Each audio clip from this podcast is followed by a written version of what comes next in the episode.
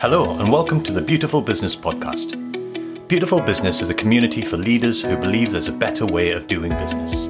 We believe beautiful businesses are led with purpose by people who care, guided by a clear strategy, and soulfully grown. Hello and welcome to today's edition of the Beautiful Business podcast. My name is Yiuwin Tsang. I'm part of the Beautiful Business team, and in this episode, I was joined by the infatigable Trenton Moss. Trenton is a business leader, trainer and coach who inspires everyone around him to achieve more than they think they can. His best-selling book, Human Powered, was published last year. It helps you gain all the people skills and E Q you need to succeed. He's the founder and head coach at Team Sterka, a training and coaching business that supercharges client-facing businesses with people skills. Previously, he spent fifteen years as founder and C E O at one of the U K's first user experience consultancies, Web Credible. When he's not working, you'll usually find him running around after his kids. Or sleeping. He loves a post-lunch power nap. Don't we all, Trenton? We'll jump straight into the chat. Hope you enjoy it. Bringing emotional intelligence into the world of work and beyond. Trenton, tell us what you mean when we say emotional intelligence. What is it and why is it important? Yeah, I mean, for me, emotional intelligence is the number one skill that you need in the workplace. And it's kind of, I don't really understand why our kids aren't taught it in school and why it's not integrated into the school curriculum. It, imagine if it was. And, you know, we had generation after generation coming through into the workplace full of emotional intelligence. The working world will be so different. But essentially, what emotional intelligence is, is there's two parts to it. It's all about understanding yourself. And the second part is understanding other people. So understanding yourself in terms of your reactions to things that, that happen, your values, what drives you forward, what creates negative reactions from your point of view. So understanding why you behave a certain way, but then also the second part, understanding other people. So understanding what motivates them and why they're coming from where they're coming from. And given that the, the working world has changed from one that historically was quite siloed through to one that's all about collaboration, that's why emotional intelligence is key, because you're much better off having a really high-performing team with people full of emotional intelligence who are all pretty talented compared to a group of toxic rock stars who just kind of are amazing by themselves, but they will never create that synergy because they're unable to work well in a team. So that's emotional intelligence, what it is. And yeah, I think it's incredibly important. And there was a really interesting study by... like a joint study by Stanford and Harvard universities. And, and they found that eighty-five percent of job success comes from having well-developed people skills. People skills are just, it's all about emotional intelligence. You know, and obviously the greater your skills in things like leadership and resilience and inspiring others, well, the more likely you are to succeed in your role and for your business to succeed. That term, uh, toxic rock stars, sounds like the worst WhatsApp group Um, that you could imagine, doesn't it? So um, listen to what you're saying there, Trenton. It sounds a lot when you talk about understanding yourself, um, recognizing what your values are and what your purpose is, and then flipping that over and recognizing what other people, what drives them and what motivates them.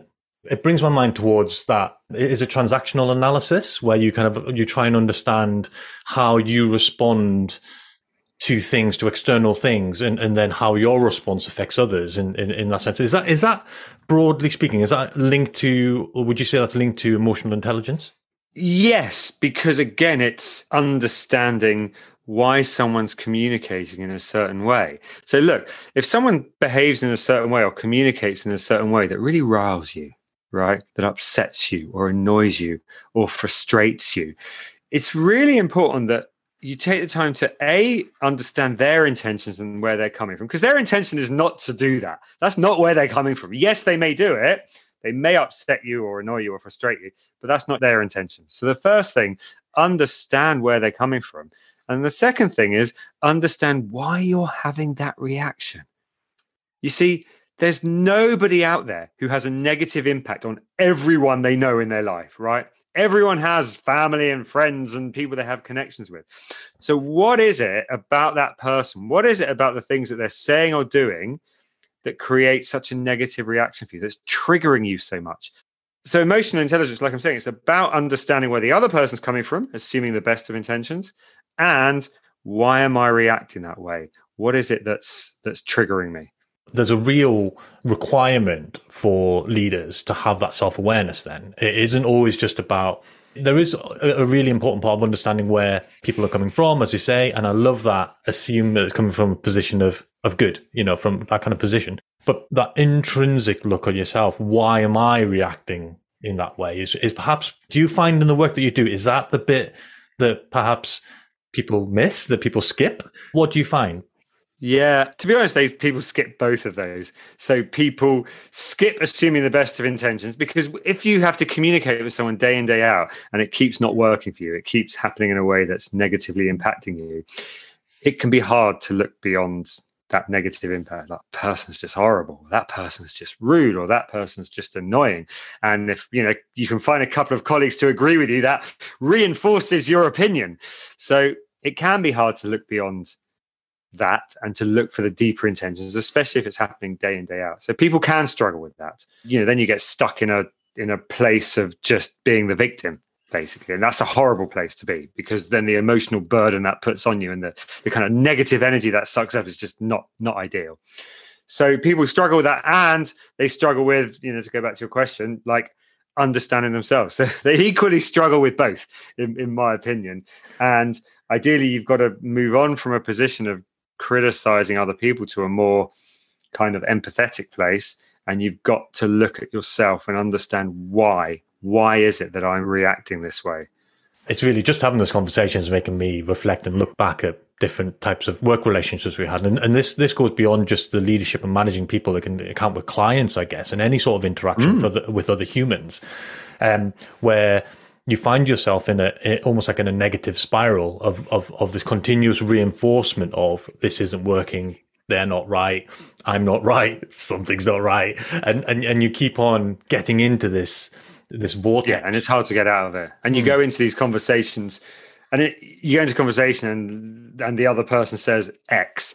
And if you're with someone that you like and you get on really well with, and that other person says X, you'd be like, okay, it's fine, I know, and they're really nice, I didn't mean it. Whereas when you're with the, the person that, that always does these horrible things, oh, they said it again, um, they did it again, and it re as I say, it just keeps reinforcing it. And you've got to get out of that cycle, because the only person that suffers in that cycle is you. Even though in your mind you're like, that other person's wrong, they're horrible, they're this, they're that, they're not suffering. You are. So whilst the way they're communicating may not be working for you, and, and and probably you should do something about it and talk to them about it and try to come to a better outcome, if you just sit there stewing on it and just continually criticizing them and making them wrong, you're the one who suffers. Yeah. So even with that kind of, you know, self-preservation view on things, you need to fix it. You know, you need to do yeah. something about it, and you need to break that cycle, which takes us quite nicely on to that next question, really. In, in the world of work, what can founders, what can managers do that will improve their emotional intelligence? And I guess kind of breaking that down a little bit, how do you recognize it? How do you, how do you also kind of measure it? I'm a big fan of, you know, you can manage what you can measure. So how do you do that with emotional intelligence? What, what advice would you give there? Well, it, it kind of ties back to the things I said before, like understand yourself and understand other people. So understanding yourself, I mean, it's quite simple. Just ask the people that work with you and who are in your team. And hopefully, if you've created a culture of psychological safety and people know that they can be open and honest with you and you're not going to get defensive. So if you've created those that groundwork, you can ask them, you know, what do I do that has a negative impact on you and other people? And what do you value in me? What do I bring to our relationship? And if you're able to have open and honest conversations with people about that, you will start to learn about yourself. And that's something that I would recommend every leader does on a regular-ish basis, to continually understand the things you're doing that are negatively impacting those around you.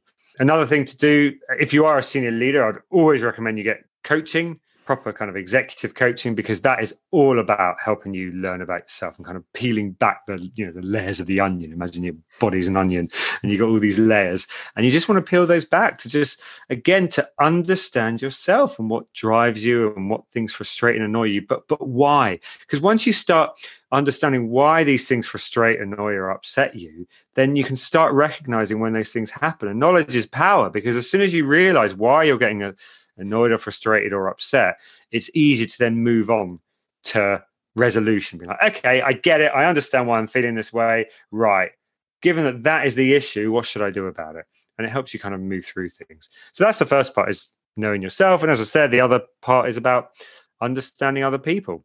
It's about always, always, always assuming the best of intentions.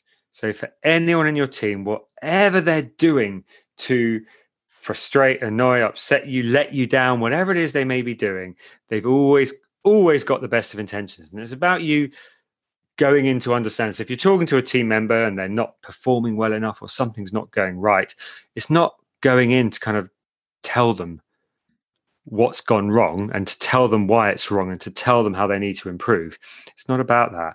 It's about saying, right, what's going on? Where are you at with this? Okay, I really need you to be over here. Let's have a chat. What's happening for you? What's holding you back? What can I do to support you? And again, if you've got that psychological safety, you can get someone to hopefully open up and explain what is going on. And it's like, okay, great. You're over here and you've got this going on. Thank you so much for sharing that. I need you to be over here. How do we resolve this? What, what is it we're going to do to get to the, the outcome that, you know, that, that's going to be really good for us both? And the key thing is you never, ever make the other person wrong and you never disagree with them. So something that I, I think's a really interesting thing to think about, well, I think this is interesting, is to understand what the opposite of agreeing is.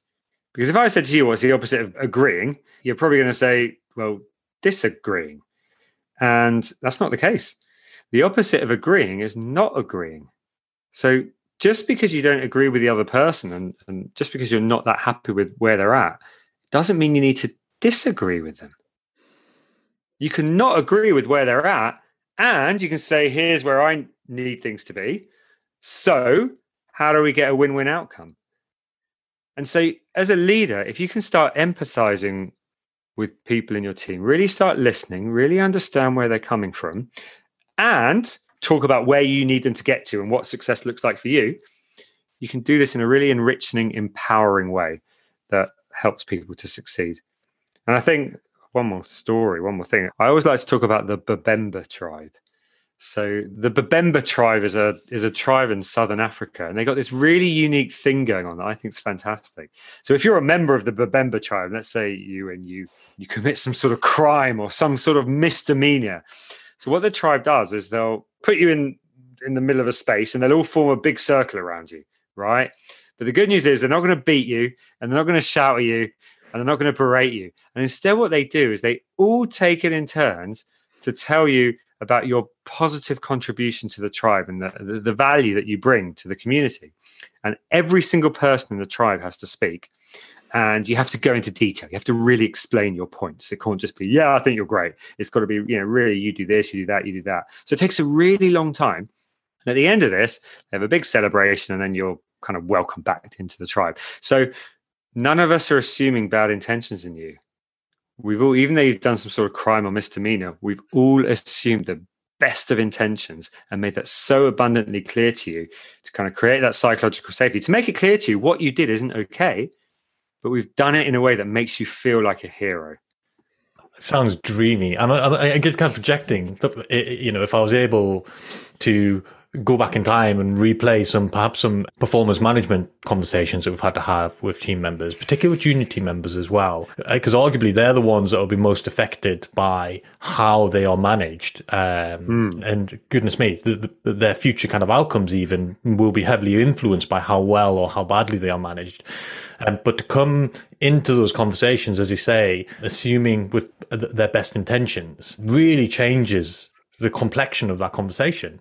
I'm very keen as well, um, Trenton, to just explore a little bit more about this concept of um, psychological safety, because it seems to me to be able to have those really open and really honest conversations where people feel like they can express themselves in, in a really open and honest way. The psychologically safe environment, it seems like a prerequisite. How mm. or, or what can managers and leaders do to encourage a psychologically safe environment for their teams? Yeah, I mean, there's so much you can do, but, you know, so listening and, and showing empathy, as I mentioned. But I think the one thing that kind of underpins it all, if you want to create psychological safety, if there's just one thing you remember, it's make them feel like a hero. So like the Babemba tribe, it's just going into all of those conversations with the intention, I want this person to feel awesome. I want them to feel like a total hero. I want them to understand the amazing skills they have and the amazing impact that they can have. And I just want them to feel really great as a result of that. So yes, there may be an issue around performance. So you've got to kind of state the outcome where you want them to get to, but you don't focus on what they're doing wrong necessarily. You don't focus on, you know, making them feel bad about themselves. You just focus on that's the outcome. Right. Where are you at? Tell me about the things you're doing. Wow, that sounds great. You're really putting massive effort into this. Oh, that looks really difficult. You know, just about, let's just say you've got a team member who's just struggling to hit deadlines, right? And sometimes that can be because they're just really into the detail and they really want to make it perfect. So you could go in and say, you're not hitting your deadlines. That's not acceptable. You've got to sort it out. Uh, what do you think? What, what can we do? And immediately you've told them why they're wrong. So there's no psychological safety, and you're probably not going to get them coming from a place of authenticity so you can understand where they're coming from. And instead, if you go and you say, right, I've got to talk to you about deadlines. We're in a place where obviously we've got to hit these deadlines. It feels like some of them have slipped with you. Yeah, I want to come up with a great solution here. What's, you know, what, what's going on? And you talk a bit. And then if it if you kind of get to the point where, you know, they say, well, I'm just struggling to get it all done in the time. Okay, sounds like you really care about doing the best possible work for our clients. Yeah, I really do. I just don't have enough time to make it good enough. Wow. I mean, you're going in there. You're so dedicated. You're so caring. You like want to do this amazing work so much. You're working these long hours. Um, yeah, I mean, it sounds like you're putting a lot of pressure on yourself, but you just want to do this amazing job. And you say that to the other person, you're just, you're making them feel like a hero. You're validating them for how they feel, and you're making them feel good about themselves. And then you can move on and say, okay, great. I'm I'm so glad that you've told me this stuff. That, that helps me really understand where you're coming from. Right, how do we get the best of both worlds here? How do we make it so that you can do amazing work that you're really proud of and that, you know, you think is just absolutely brilliant, and hit the deadlines? What do we do here? How do we get the best of those two worlds? How do we get a win-win outcome?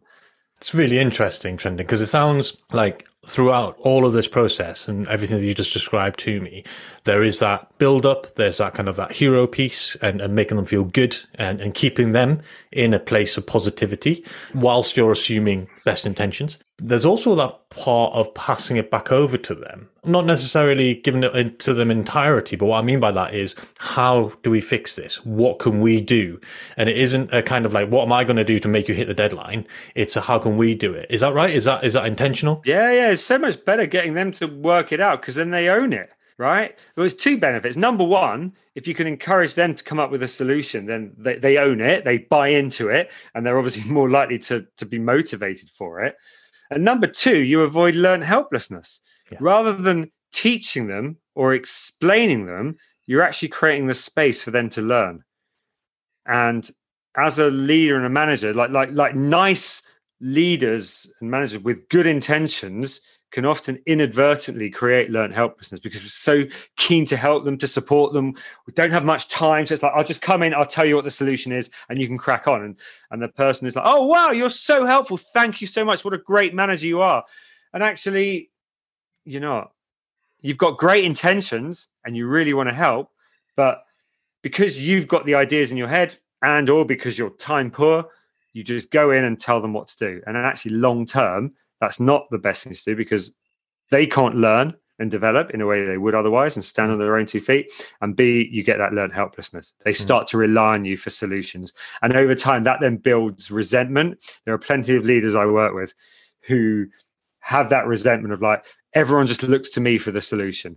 And it's like, okay, not that I would say this to them, got to make them feel like a hero. But in my mind, I'm like, well, you're probably part of the problem uh, that, that's gone in to create this situation. And so it's helping them kind of realize how their behavior has made that happen. Again, it's that self-awareness, isn't it? Because I think certainly from a founder's perspective, and certainly from, you know, a business leader's perspective, more often than not, they want to be, you know, that kind of hero role almost. Don't worry, I'm here. I'm, yeah. You know, and, and, and in they step with their cape flapping in the wind. And it is, this first part is awareness, I suppose, that they're doing it, and then to stop themselves from doing, from holding back, I guess, in many ways. It reminds me of that. I forget what the model is, but where you've got those different states, where you've got the adult state, which is where you want to be at, or you have the parental state, or you have the child state, you yeah. know, and if you're forever, don't worry, I'll take care of it for you, da, da, da, da, then you're encouraging that child state because you're assuming the parental state. Yeah, um, exactly right. Yeah, that's the transactional analysis. Indeed. Nice. Yeah, right. Yeah. So flipping that over then. So what, what's been the, I suppose, some of the biggest lessons that you've kind of seen um, working with high performance teams over the years, over the fifteen years or so, and um, that you've been in the space when it comes to using that emotional intelligence successfully? I mean, it all comes down to culture ultimately. And the culture comes down to predominantly the behavior of the leader.